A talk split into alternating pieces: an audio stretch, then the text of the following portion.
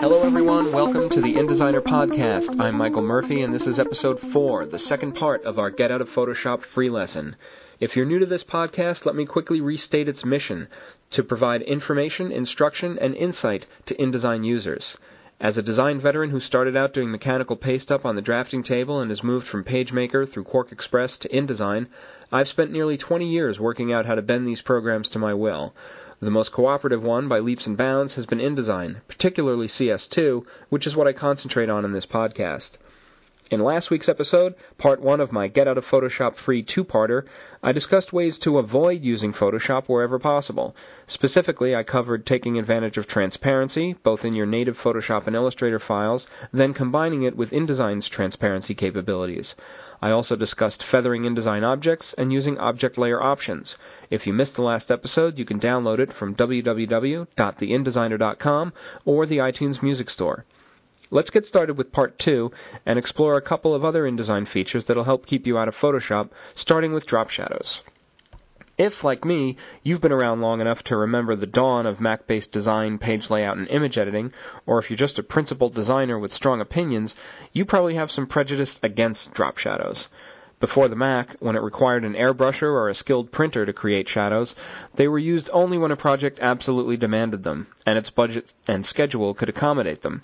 With Photoshop, specifically later versions that included automated drop shadow functionality, drop shadows spread like a plague across print and web design. They were just everywhere, and usually for no reason other than that they were easy to do. To make matters worse, drop shadows were usually just one of a number of needless embellishments applied to the same object, along with beveled edges, 3D effects, and textures. As with most things, a lot of people fail to realize that just because you can do something doesn't necessarily mean you should. That's why they call them options. You have the option to use it or not. So began the drop shadow backlash. A lot of people refuse to ever use them, considering them a crutch when better design solutions elude the designer, and a lot of books and magazines caution designers to use them sparingly. There's some truth on all sides of these arguments, but the fact is that drop shadows are a very useful tool, and used appropriately and with a critical eye, they can be a subtle yet powerful addition to your designs, especially where type and images coexist one over the other. InDesign allows you to add drop shadows to shapes, strokes, type, and placed images and objects. All of this functionality is available in Photoshop, but think about it this way. If what you want the shadow on isn't part of a larger Photoshop image, but one part of your page layout, you should be making your decisions about how that shadow looks within the context of your layout, not in a separate Photoshop document. This way you see how the drop shadow interacts with the other elements on your page. If you ever tried to have a drop shadow in QuarkXPress that was on anything other than the white background of the page, or worse, over backgrounds of two different colors, you could probably tell horror stories of the convoluted workarounds you had to try to get the look you wanted and how cumbersome making any changes would be. With InDesign, a convincing and subtle drop shadow is as easy as selecting Drop Shadow from the Object menu or hitting Command Option M to bring up the Drop Shadow dialog box. Well, almost as easy. The first thing you want to do is not use InDesign's defaults if you want to create a subtle drop shadow. Except for the multiply blend mode, which is the right way to go 99% of the time, you really need to play with the opacity, offset, and blur values, and choose an appropriate color for the drop shadow. If you're working in CMYK and your drop shadow falls over other colors, be sure to include some percentage of those colors in the swatch you select for the drop shadow color. I like to use a four color black that's usually made up of 60% cyan, 60% magenta, 40% yellow, and 100% black. It creates a nice rich black as opposed to laying a dull flat gray over an existing color. And remember to take into account what you see in the natural world when making drop shadow decisions. Let's say you're putting a drop shadow behind a silhouetted image of a baseball. As a sphere, a baseball would be farther away from the object it's casting a shadow on because of its depth, and that shadow would be softer around the edges and not terribly dark under normal circumstances. If your object was supposed to be a Polaroid photograph, then it would have a smaller, darker drop shadow closer to the object itself and with a harder edge to it because it's a flat object. If you wanted to make the Polaroid appear to be floating high above the page, then you would significantly offset the shadow, lighten it, and blur the edges a lot. Mimicking how shadows appear in the real world, even when they're drop shadows, not cast shadows, helps you out because unconsciously people know when something looks right or wrong to them based on their observations of the world. They won't be able to tell you exactly what's wrong, but they'll know on some level that something is. New to CS2 are the spread and noise options in the drop shadow dialog. These are carryovers from the drop shadow settings in Photoshop, and like I mentioned last week when discussing feathering, are a big improvement. Especially the noise setting, which adds some graininess to the appearance and edges of the shadow, creating a more natural looking result. The spread option I find less useful because it really bulks up the look of the shadow. I find it best for subtle use around type, where you want to create an accent halo around text to make it stand out better from a complex background. If you set your offsets to zero, your drop shadow will essentially occupy the same space as your object, in this case type, and would be visible only by the amount of blur and spread that you put on it. This is a technique I use a lot in my magazine layouts and cover designs where large type for headlines runs over background images with varying levels of lightness and darkness and I used to have to do all of it in Photoshop, but not anymore. Alright, I think I've covered drop shadows to death. Let's move on. If I was covering this topic before a room full of people, I'd ask to see a show of hands for the following question Who actually likes making clipping paths in Photoshop? If someone were to raise their hand, I might suggest they seek professional help.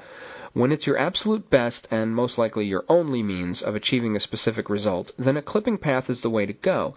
But those occasions, I find, are becoming more and more rare. One of the biggest drawbacks of clipping paths is that they're hard edged PostScript paths. Even the best executed and most complex paths are, at best, high tech cutouts. And cutouts look fake. If I were to add up all the clipping paths I've made in my career and try to figure out how many of them I wouldn't have needed to make if InDesign had been around, I'd probably want to throw myself out a window for all the wasted effort. Easily 90 to 95% of them would have been unnecessary, and I would much rather have spent that time on my design than on this mechanical task. InDesign's transparency support and text wrap options can help you virtually eliminate the need for clipping paths. Let's talk about silhouetted images specifically. There are a lot of ways in Photoshop to silhouette objects that are easier and look more natural than clipping paths. But back in the day, without that path, you couldn't get that silhouetted image into your page layout. That was probably the number one reason for creating clipping paths. It was the only way to get an irregularly shaped object into a page layout. The second reason was usually to allow for text to wrap around an irregularly shaped object. Well, you don't need clipping paths for that anymore. Let's say you've got an image, a head to toe silhouette of a person standing, that you want to put in your page layout. If that silhouetted person is on a layer in Photoshop with a transparent background, you can place that image on anything in your InDesign layout, a plain white background, within a tinted sidebar, over another image, etc., and the transparency will allow them to remain silhouetted. By using the text wrap options, you can use the shape of the silhouetted person to automatically wrap text around the edges of the image. But what if your silhouetted person isn't on a layer with a transparent background? Let's say you've been given a silhouetted image to use, but it's flattened and the person appears within a white rectangle, the shape of all Photoshop files. Well, you won't be able to drop the person's image over a colored background or on top of another image without having the white rectangle be there. But if you're just putting that on a white page and need to be able to wrap text around it, you can still do that. First, make sure the image is behind the text you want to wrap around it so that the white background of the image doesn't cover up the text. QuarkXPress would only allow text wraps for objects that were above other objects, so this would never work in that application without a clipping path. But in InDesign, objects can have any foreground background relationship with other objects and still have the text wrap functionality. So, with the image still selected, open the text wrap palette and select the Wrap Around Object option. It's the third icon from the left. Then from the Contour Options pull-down menu, choose Detect Edges. InDesign will determine where the white pixels end and your actual image begins to build a text wrap path of its own. Just select an offset value and you're good to go. Of course, if you have to have the person appear against a color other than white, you can get him or her on a layer with a transparent background using any number of methods in Photoshop that are easier and produce more natural results than clipping paths. The last thing I want to cover is a transparency related InDesign cheat that can save you yet another trip to Photoshop. It's what I call poor man's lighting effects. It's a technique I came up with and have used successfully a couple of times to add depth to an image I've placed in a layout. In my case, it was a layered Photoshop image I created for the opening spread of a magazine feature. The image had a customized version of a Monopoly board with the edge of the game board and some of the property cards scattered across it. The board and the cards were above what was supposed to look like a green felt tabletop. Everything was on its own layer, and some were vector smart objects. The only thing it was missing was some depth, some mood lighting, for lack of a better word. Unfortunately, lighting effects in Photoshop are layer specific, so I'd have to rasterize my smart objects and flatten the image to apply lighting effects to the whole thing in Photoshop. And that destroys all of my flexibility to make changes later, if necessary. So that wasn't an option. But the image still needed some depth, a variation in lighting across the whole thing to push it to the background more, create a realistic feel, and allow my headline and other type to pop out more. What I did was place the image in InDesign the way it was. Then I drew a rectangle over the whole image and filled that rectangle with a radial gradient that went from white at the center to my rich four color black at the edges. I adjusted the range of the gradient so that there was more white and midtone area than pure darks, and then used the transparency palette to give it a blend mode of multiply and adjust its opacity. The result was that all of the white disappeared, which is how the multiply mode behaves, and all of the midtones and darks got added to the image I'd placed it over. Created a kind of soft overhead light feel to the whole image, just the effect I was looking for. My Photoshop file was still layered and flexible for future changes, and I could tweak my gradient and opacity settings in InDesign as much as I liked to get the look that was perfect. Over both of these, I placed my headline and other type, which really jumped off the page nicely given the depth I'd been able to add to the background by covering it with the transparent gradient. Now, just to stop and say for a moment what uh, this really, the, the big implication of this is, I was able to go in like I usually do and look at my design and say, I'd rather do this, I'd like to change this, I'd maybe make this adjustment. But if I had done all of this flattening and lighting effects in Photoshop, I'd really be reluctant to do that. Then I'd get my printed piece and I'd go, oh yeah, that was the day I was too busy to go back into Photoshop and make those changes.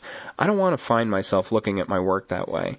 But by building in this level of flexibility and coming up with, with this method of preserving my options in Photoshop and then enhancing it in InDesign with a little trick uh, using transparency, I was able to go back in, get everything just the way I wanted it, re-import the image. The lighting effect, fake effect that I had put in was already there, and I'm very pleased with the result. It's a fast and easy trick. I've used it a couple of times with great success, and you can do it with other colors other than simple black and white. I could have added some yellow to the to the white and a lot more red to the dark area to go for more of a filter effect. And playing around with these variations in InDesign is a lot faster than doing it in Photoshop. So, there you have it, the conclusion of my Get Out of Photoshop free series. I hope it was helpful and I welcome any feedback or questions you have. If anyone listening has their own Photoshop style techniques they use in InDesign, please post them on the website at www.theindesigner.com or send them to me in an email at info at theindesigner.com. Next week, I have to say I have no idea what topic I'll be covering. The holidays are right around the corner, and from now through February is my busiest time of year, so I haven't planned that far ahead yet. But there will be a fifth episode next week, so stay tuned. This is Michael Murphy for the InDesigner Podcast. Thanks for listening.